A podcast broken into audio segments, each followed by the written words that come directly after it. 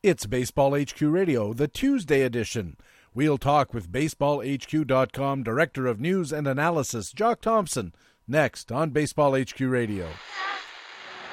Right-hander for the Giants throws. Swing and a miss! And that's it! The Giants are world champions as they come pouring out of the dugout. Circling Brian Wilson. The bullpen flying in from left center field dancing, hugging, and celebrating for all you Giants fans wherever you are. Learn to play the winner's way, because Baseball HQ Radio starts right now. And here's your host from BaseballHQ.com, columnist Patrick Davitt. And welcome to Baseball HQ Radio for Tuesday, August 27th. It's show number 39 of the 2013 fantasy baseball season. I'm Patrick Davitt, your host, and in addition to Jock Thompson talking about trouble in the Angels camp, those red hot Dodgers, trading and dumping, keeper league roster management, and more, we'll also have commentaries from the experts at baseballhq.com, the best fantasy baseball website in the business. In our Tuesday Minor League Minute, Rob Gordon looks at Colorado right handed pitching prospect Eddie Butler and in Master Notes, BaseballHQ.com co GM and speculator columnist Ray Murphy talks about a starter only pitching strategy for the stretch. It's another big show. Thanks for joining us on the Tuesday edition of Baseball HQ Radio. Hey, what do you say? Some terrible news for the Mets. We gotta talk some baseball.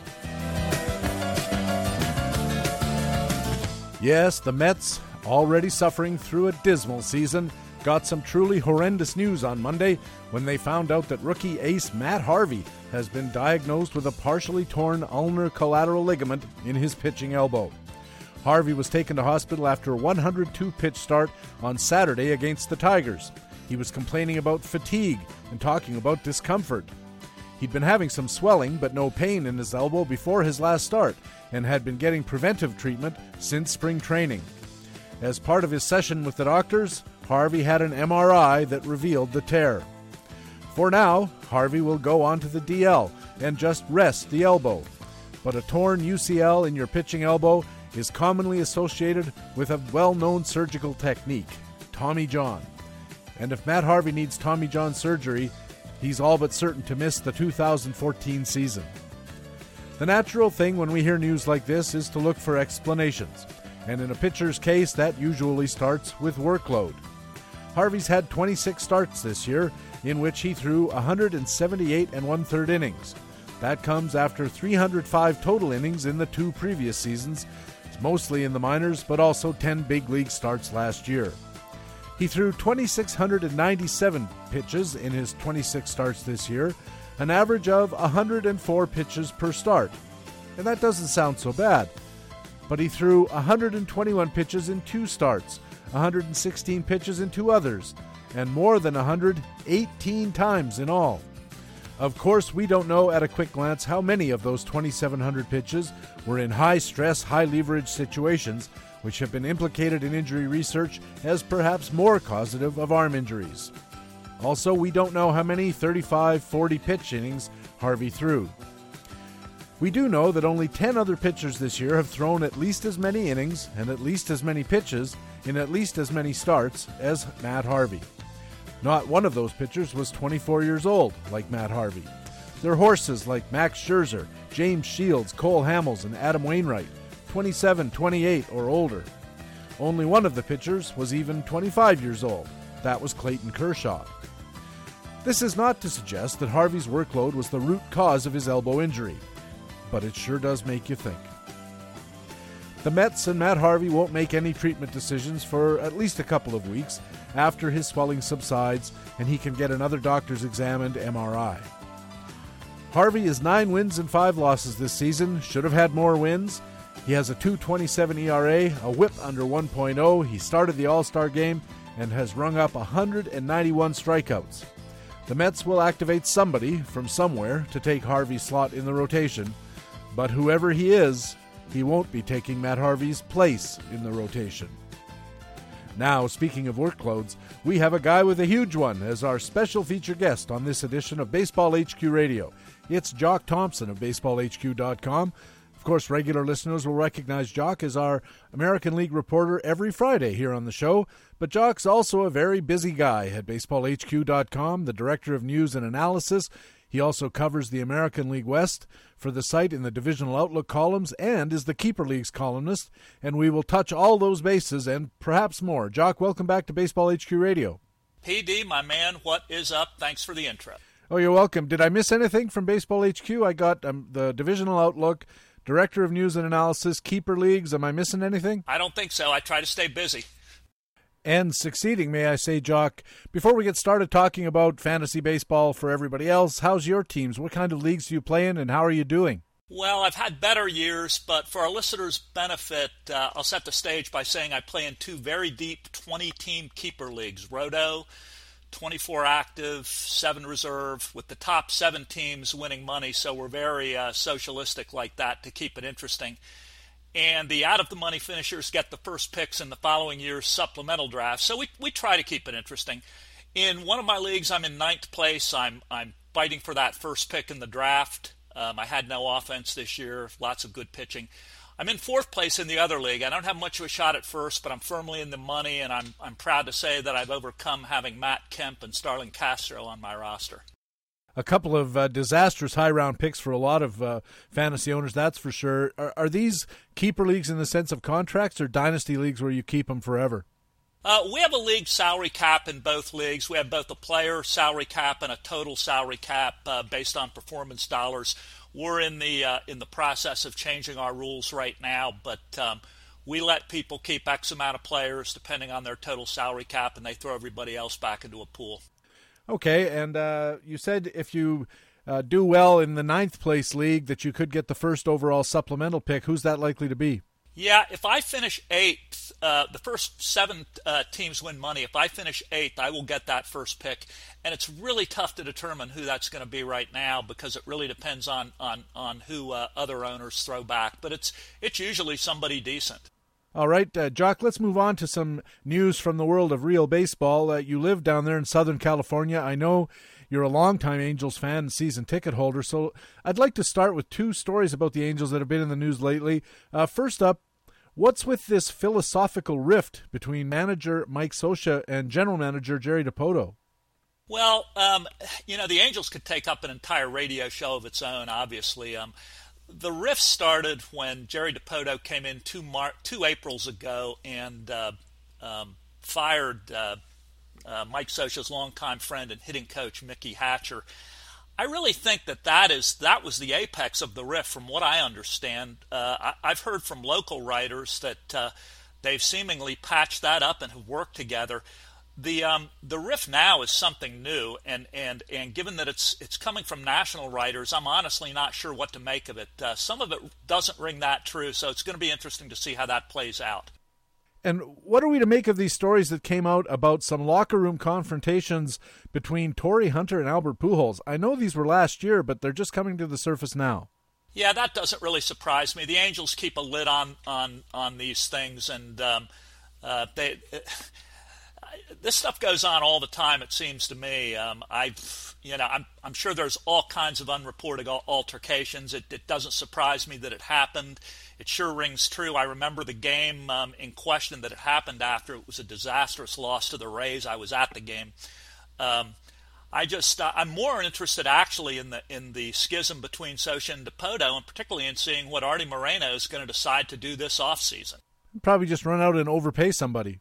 Yeah, um, I, if you, I mean, based on his uh, based on his past performance, but it's interesting if um, if a lot of these national writers are, are correct and and uh, Dipoto is gone after the year is over, it makes you wonder um, who's going to be willing to take this job, who's going to be willing to come in and uh, and be a messenger between Mike Scioscia and, and Arte Moreno. Um, if if if Arte's thinking about this in the right way, I I don't see how he fires anybody this quickly. There's blame enough for this mess to go around.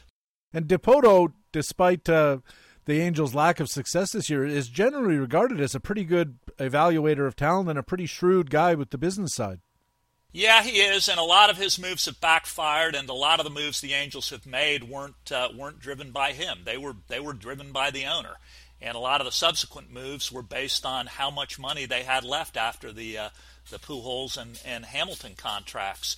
Um, I'm not convinced that Dipoto's ouster is, is going to improve the 2014 outlook, and and as, as badly as the team has played and underperformed this year, I think um, part of the reason for that is not having a very good uh, player development and minor league system, and the injuries, both of which really can't be traced to Dipoto. The, uh, the the savaging of the farm system has been going on for the last three four years before Dipoto got here. On the other side of town, Jock, the Dodgers have cooled off a little bit lately, but they had a hell of a run after the All Star break, and they're a cinch now for the playoffs. And all of this despite being 15th in the in the majors in run scoring, 17th in slugging percentage. Not an offensive powerhouse by any means. They're not getting a lot of value out of their top dollar outfielders, Kemp and Crawford, Andre Ethier. So besides Clayton Kershaw, what are they doing right? Well, it really is the starting pitching. Um, and besides Kershaw, Greinke has come as advertised. Ryu's had a fine season, and Nolasco coming over from Florida has been has been super. And the pen has been really good in the second half. And Kenley Jansen is as, as shut down a closer as they come. And two kids, Paco Rodriguez and Chris Withrow, have really come on strong. And in spite of the offensive inconsistencies that you mentioned and, and Kemp's problems, the Dodgers have a lot of depth and versatility. They're, they're getting surprisingly good season out of names like Juan Uribe and Skip Schumaker. Uh, along with some timely contributions from bit players like Scott Van Slyke. So um, it's it's all come together pretty well for the Dodgers. Now, what do we make, Jock, of the stories about the antics of Cuban sensation Yasiel Puig? Everybody loves watching this guy play, but he seems more and more to be something of a flake. Could he be the next Manny Ramirez? That's a good question. He's he's definitely a wild child, and he plays in an unrestrained way that makes him fun to watch, as well as being cringeworthy for Dodger fans. He's young, and he's still adapting to a new culture and, and a more disciplined way of, of, of playing the game. Um, it's interesting that his maturation and discipline obviously is a work in progress, yet his amazing skills are keeping him on the field. You know, if he becomes Manny on the field, good for him. He certainly has a chance. Um, his ability to avoid being Manny off the field remains to be seen. After Sunday's games, Miguel Cabrera looks like a lock to win the batting average and RBI crowns in the American League, and he was just four home runs behind Chris Davis to take a second straight triple crown. First of all, how cool would that be? That'd be very cool. I don't own Cabrera in any of my dynasty leagues, but my wife does, so I'm rooting for him. And and really, who doesn't enjoy watching him work pitchers aside from maybe the opposing pitchers? I mean, he's he's just fun to watch. Now, do you think he can catch Chris Davis, and are you rooting for him?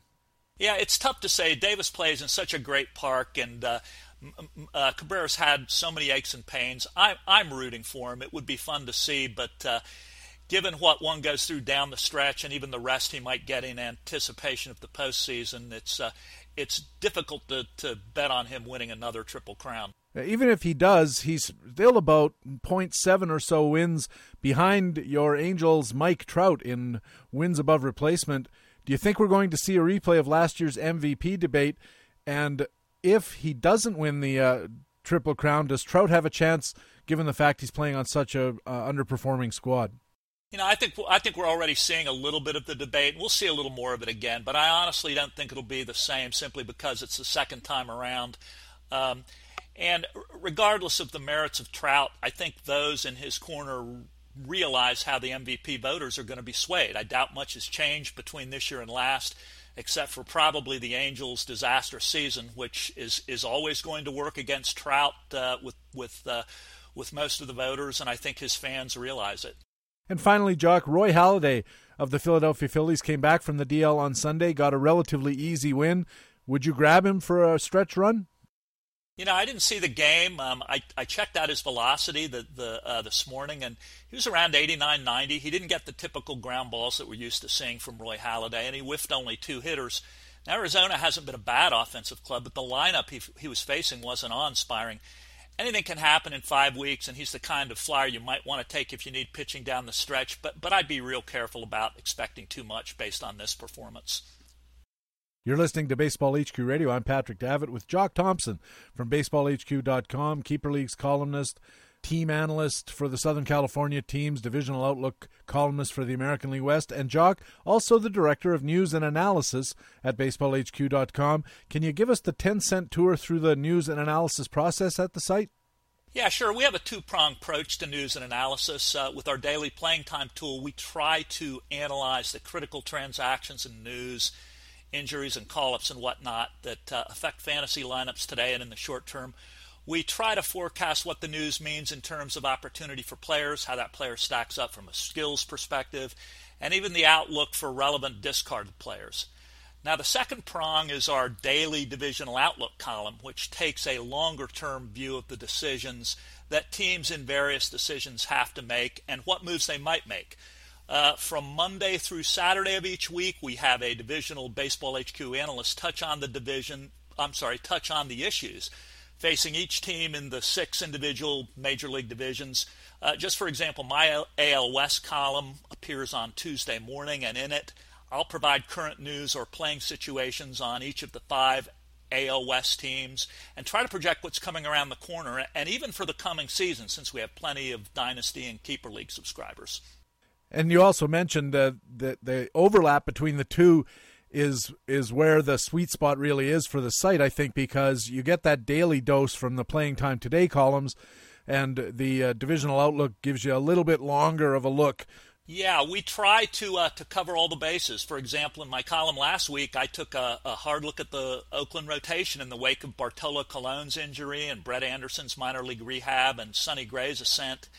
And the conclusion I came up with is for the next six weeks, um, aside from perhaps Jarrod Parker, uh, this this rotation is going to be uh, based on what have you done for me lately. Uh, anyone who makes a bad start or two could be out. Uh, and fantasy owners, this is the type of fantasy owners, uh, the information fantasy owners need to uh, to plan their their final stretch run. Jock, you regularly pinch hit for Ron Shandler in the Wednesday morning USA Today Baseball HQ chat. Someone recently asked you, how do you consider players coming off their career years? And the person asking the question used Mike Napoli as an example. He had a big career year a couple of years ago, and after that, not so much, even though he went for big dollars. Your answer was terrific. Tell our listeners what you said. Well, we're, we're talking about consistency, and, and, and we're trying to analyze year over year what a player will do. And, and what I what I told the listener was, or the, the the chatter was, to look for consistency year over year, especially for your top picks in age 27 or over. At Baseball HQ, we use a consistency grade that ranks players in this way. And in the 2012 Baseball Forecaster, Napoli's consistency grade was F, which isn't very good. That's as bad as it gets, and it turned out to be prescient because Napoli, as I said, while he wasn't completely horrible, was certainly not the twenty-five or thirty dollar player that he had been in that big career year in Texas. I also liked how you answered a question about playing the hot hand. The reader who wrote in on the chat screen said that in the last six weeks he's going to drop top line guys just to go with players who are playing well in the moment. And when you gave your answer, you mentioned Jeremy Guthrie. Yeah, I told him, and I, and I believe this was a question that was put up late last year. Um, I told him that I still like proven and consistency players, though I, I, was with him to a degree. How hot a player is and how much playing time he's likely to see in a in a small sample, say five, six weeks, like we are now, is going to be important. As are matchups. Um, I picked up Jeremy Guthrie um, last year in August at this time. He'd just been dealt from Baltimore in the AL East and Camden Yards to Kansas City. He was in a more spacious park and weak division. He'd had two very good starts in a row. I saw one of them. I liked the way he was pitching, and I thought the change was going to do him good. And sure enough, he had a sub three ERA over 12 starts and 80 innings from August through the end of uh, September that year. So sometimes in deeper leagues, you got to play a hunch and go with what you see. Yes, that's right, especially true in, in the deeper leagues. You also participated in one of Todd Zola's HQ roundtable discussions about trading philosophies, keeper league dynamics, and those kind of issues. And the key seemed to be how aggressively do you commit to your approach, whether to go for it or dump and rebuild? Why is it so important to commit aggressively? Well, I, I, I think you have to choose one of the other if you're really in a in a in a pennant fight if it's close because you basically have to you basically have to really focus on the present if you think you can win and the flag is is important to you. My probably my biggest weakness as a fantasy player is in my leagues, I'm probably always trying to do a little bit of both, which sometimes may not be the greatest strategy. It's possible to do sometimes, uh, depending on how big your lead is and how the categories are shaping up, but oftentimes not. Uh, it's, it's a good question and, uh, and, a, and a good answer. But of course, every situation is different, and, and sometimes, well, I, I'll just say you don't want to throw in the towel on future years to ensure a win that you're probably likely to get anyway and you can have your cake and eat it too under a lot of circumstances. Yeah, it really depends on how deep your league is and, and, and the players involved. For example, you don't want to pass up a chance to pick up Michael Sano for uh, a Bruce Chen start against a weak team. In general, how much responsibility does a rebuilding team have in choosing whether or not to make a deal based on how it will affect the overall race for the pennant? And I'll give you an example. In a league that I'm in, I'm making deals with guys that are affecting the race. They have a very real chance of affecting the race. I'm going to move up maybe from eighth to fifth, so I'm I'm out of it either way. Should I be making a deal that might affect who wins the league just so I can gain three relatively meaningless spots? I think it depends on how it benefits you, um, and that obviously depends on your league and ro- rules. For example, I don't think a non-contender should be making three for one trade trades, for example, when he's trading the best player in the deal, and particularly if there are free agents just as good as the player he's getting. I'll, I'll give you an example. We had a, a, a player or a, a, fantasy owner in, in one of our leagues. He's he's a last place team. In late June, he dealt Joaquin Benoit, who who just became the Detroit closer, for Juan Pierre, Colby Lewis, and Jesse Biddle. And nobody really thought too much of that deal, primarily because there were at least 12, 15 pitching prospects on the free agent list better than Jesse Biddle. Juan Pierre was going to be worthless given Florida's uh, rebuilding program. He was going to be worthless in another month. And there was a real question as to whether Colby Lewis would ever pitch this year. And sure enough, now um, the, the three players uh, that I've mentioned have all been cut by the same owner who, who traded for him. And Juan Benoit is lights out for Detroit. Uh, I think this was just lazy trading, and it's really up to the rebuilding owner to do some research and investigating before he makes a deal like this. Well, let me offer you what I did and, and get your opinion. Again, I'm not in last place. I was a, I'm tied in a very tight bunch from fifth to about ninth, and I think by making the deal, I'm going to move up to fifth. But here's the deal: I gave up Cole Hamels and David Price to get back Dustin Pedroia and uh, Adam Jones of Baltimore. Now I'm going to gain six, seven points in runs, home runs, RBIs, and all the offensive categories, and he's going to gain five or six points in strikeouts, wins, uh, and ERA. We both are going to gain, but his gain is going to put him into first place, and mine's going to put me into fifth. And I know there are some people who think that that's a dirty pool somehow, and I just wonder if you agree. I'm not sure that's dirty pool. I'm not sure how this benefits to you uh, you by finishing fifth. Do you get uh, uh, a, a, better draft pick? Are you in the money? I'm, I'm, not sure how it works in your league, but the players you named are all defensible players. They're going to be playing. They're they're good everyday players. Um, it's a little different than the description than the uh, situation that I described. Uh, yeah, Jock, and that's what I was getting at. Your your situation that you described seemed fairly cut and dried. This was just a terrible trade regardless of its outcomes for the league. But my trade was a good trade, except that it may affect the outcome of the league. And I don't really gain anything from finishing fifth. It's an experts league. I want to finish as high as I can for, you know, commercial value for want of a better term. And because, you know, somebody else is paying my fees and I owe it to him and to the league to do my best. So does that change how you think about it? Uh, no, not really. I I think as long as you have a goal and an objective um, that's uh, you know, that's your own objective, I think you can defend the trade that you made.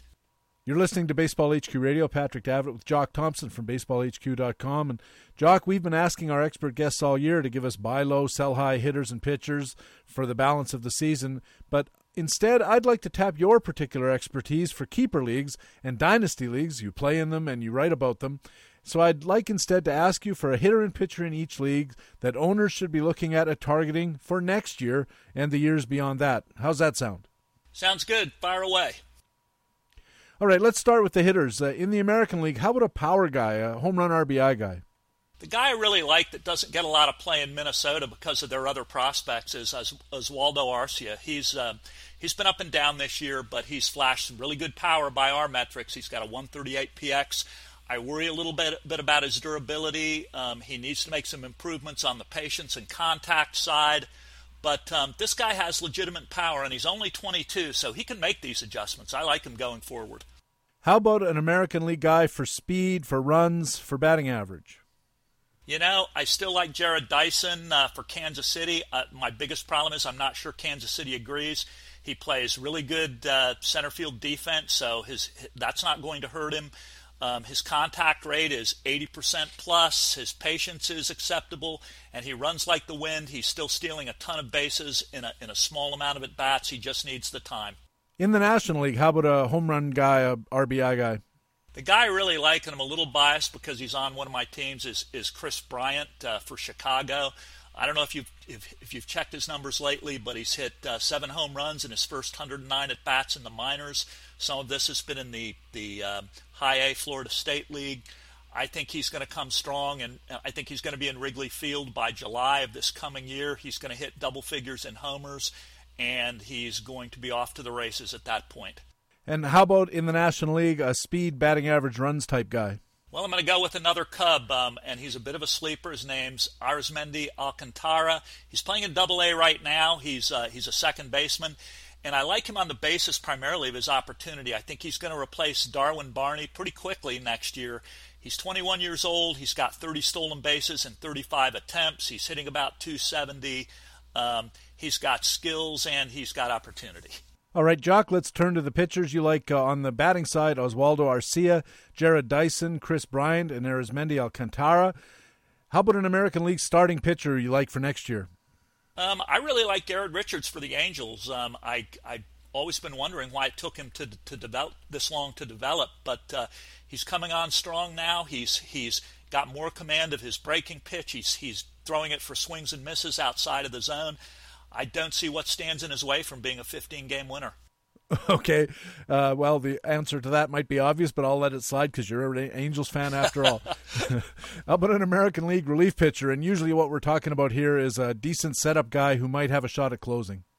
I'm going to take Ryan Cook over in Oakland. Again, it, it, it shows my bias. I tend to watch a lot of the uh, late American League games out here. But uh, Grant Balfour should probably be moving on next year. He's a free agent looking for a payday, and Oakland doesn't usually dole out that kind of money, particularly to closers. Um, Ryan Cook's uh, BPIs are just as good as Balfour's, and I think he's going to move in seamlessly into the closer role there. In the National League, how about a starter? You know, I'm probably cheating here. I'm going to go with Archie Bradley for Arizona. He, everybody loves him. I think he's the consensus number one prospect. Uh, I got to see him once uh, pitch on television. Um, and he's the real deal. I think he's going to move into Arizona and just be lights out next year. And how about a reliever in the National League? And I'm going to go with another bias. I own Trevor Rosenthal in one league, and I know he's faded a little bit down the stretch, but uh, I think uh, I think he's going to going to have a chance to close for St. Louis next year. All right, Jock, thanks very much for joining us. As we wrap up the segment, remind our listeners how they can keep up with your work, dates, and places. Okay, you can read me every day in our Playing Time Today space doing updates for the Angels, Dodgers, Padres, and Astros. Um, also, every Tuesday morning in the AL Divisional Outlook column. I will be also subbing for Ron Shandler on the Wednesday, August 28th USA Today chat this week. And we will soon begin our late season, off season Keeper League columns again sometime in early September. All right, Jock, thanks very much. I was going to say we'll talk to you sometime down the road, but of course, we'll be talking with you Friday for your regular American League News Analyst Beat Report. Okay, PD. Till then. Jock Thompson is the Director of News and Analysis at BaseballHQ.com. He also covers the American League West in the Divisional Outlook columns and is the Keeper League's columnist at BaseballHQ.com. When we come back, we'll have our regular Tuesday commentaries. You're listening to Baseball HQ Radio. Hi, I'm Ray Murphy. I help run things at BaseballHQ.com. I'm inviting you to join me at First Pitch Arizona, November 1st through 3rd in Scottsdale. It's three days, jam packed with seminars, scouting reports, workshops, and fantasy drafts. And best of all, First Pitch Arizona is three great days just talking baseball, with hundreds of serious fantasy players like you and all the top industry experts. And don't forget the ball games. First Pitch Arizona is your chance to scout 2014's Impact Rookies, including the annual Rising Stars All Star Game. Visit www.firstpitchforums.com to get the skinny and to register. Sign up by August 31st to get a 40% discount on the registration fee. It's like getting Miguel Cabrera in the seventh round. First Pitch Arizona. Come see for yourself why the fantasy baseball winners who attend every year call it the most fun you can have outside of draft day. We'll see you there.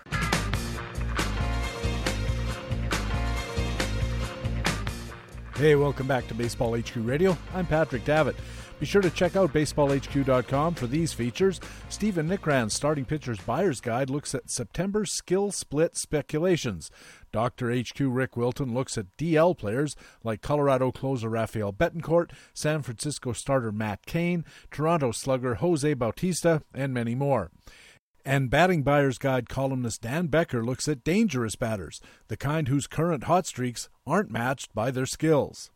Plus, we have our regular analysis of playing time, facts and flukes performance validation, our buyer's guides, divisional outlooks, and much more. Time now for our Baseball HQ commentaries. We have BaseballHQ.com co GM and speculator columnist Ray Murphy on deck with master notes. But leading off, it's the Minor League Minute. BaseballHQ.com minor league expert Rob Gordon telling us about Colorado right handed pitching prospect Eddie Butler. Over the past decade, the Colorado Rockies have not had much success when it comes to drafting and developing domestic pitching prospects. They've done okay in the international free agent market, but have largely struck out with early round draft picks. That trend looks to have finally reversed course, and the Rockies finally have some legitimate homegrown talent on the way.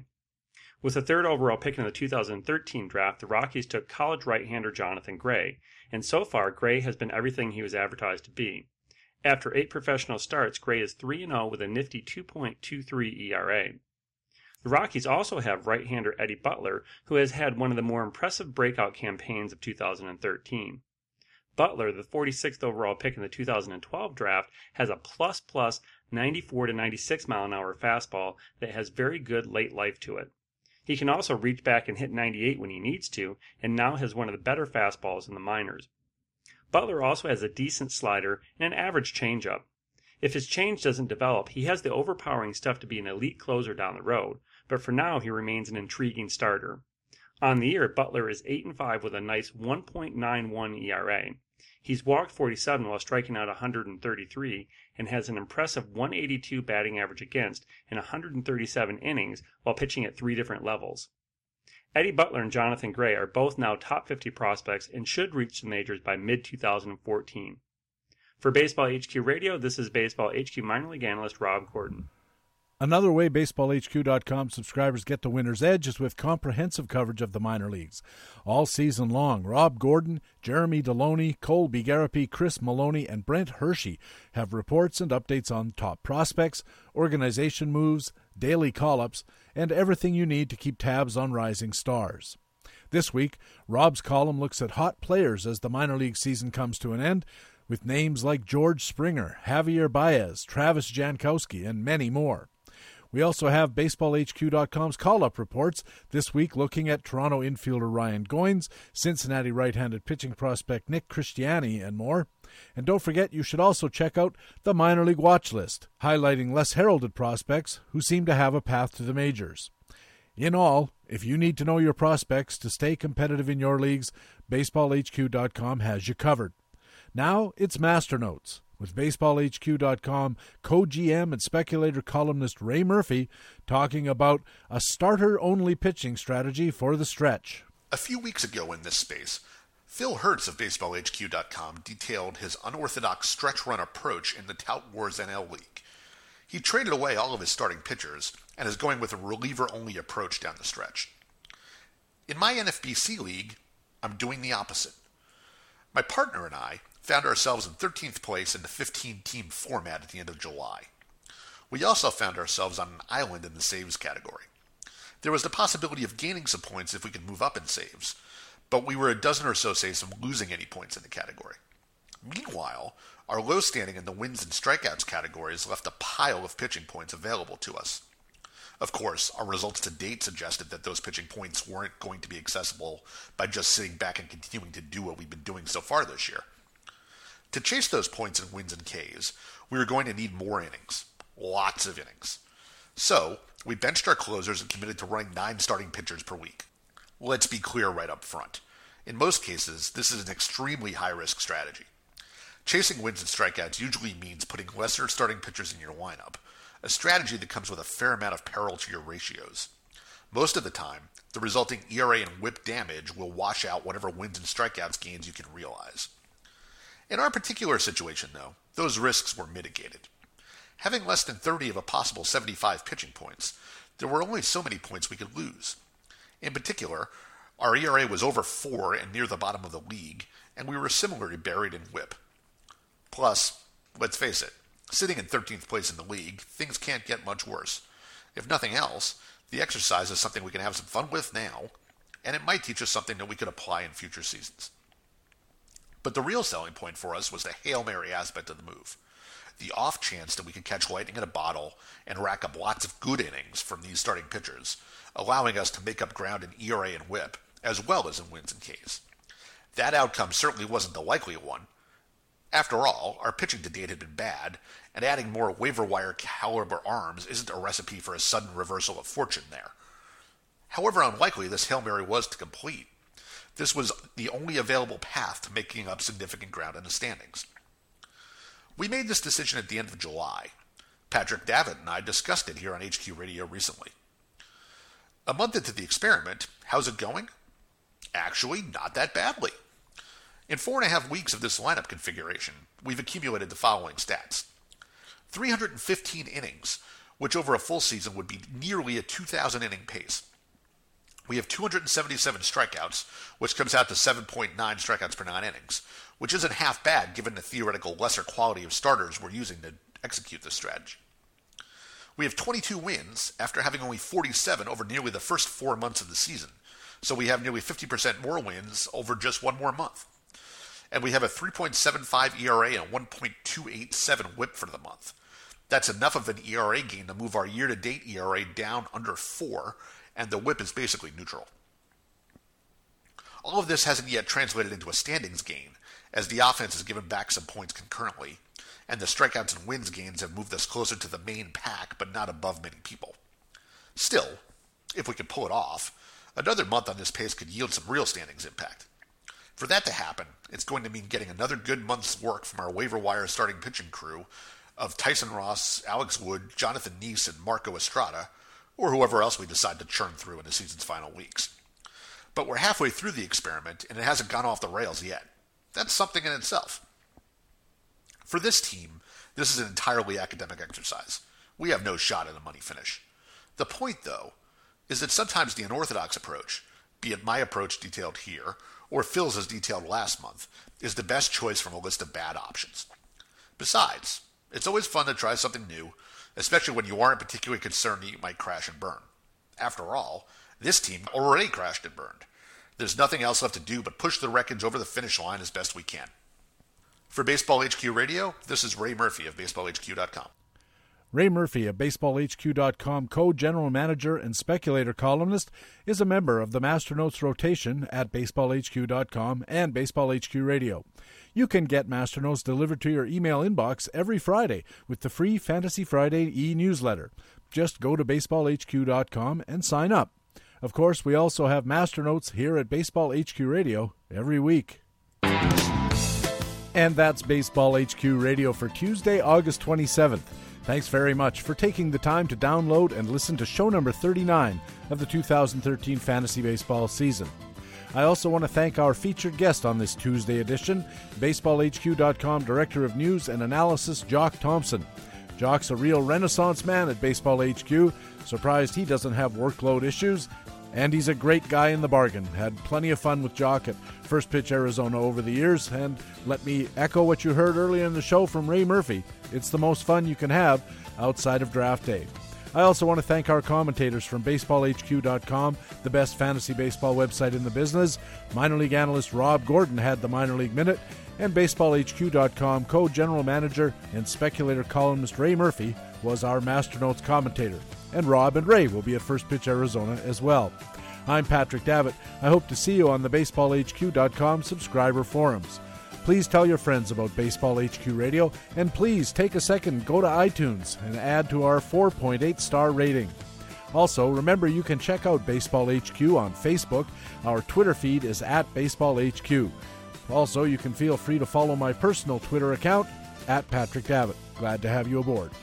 Thanks again for listening. We'll be back again Friday with our news and analysis show, League Watch news reports, Todd Zola, and weekly matchups on another edition of the podcast with fantasy baseball intelligence for winners. It is Baseball HQ Radio. So long. Baseball HQ Radio is a weekly free podcast available through iTunes and other podcast aggregators, or directly from baseballhq.com, where we have an archive of past shows as well. Just look for the HQ Radio microphone logo on the right side of the baseballhq.com homepage.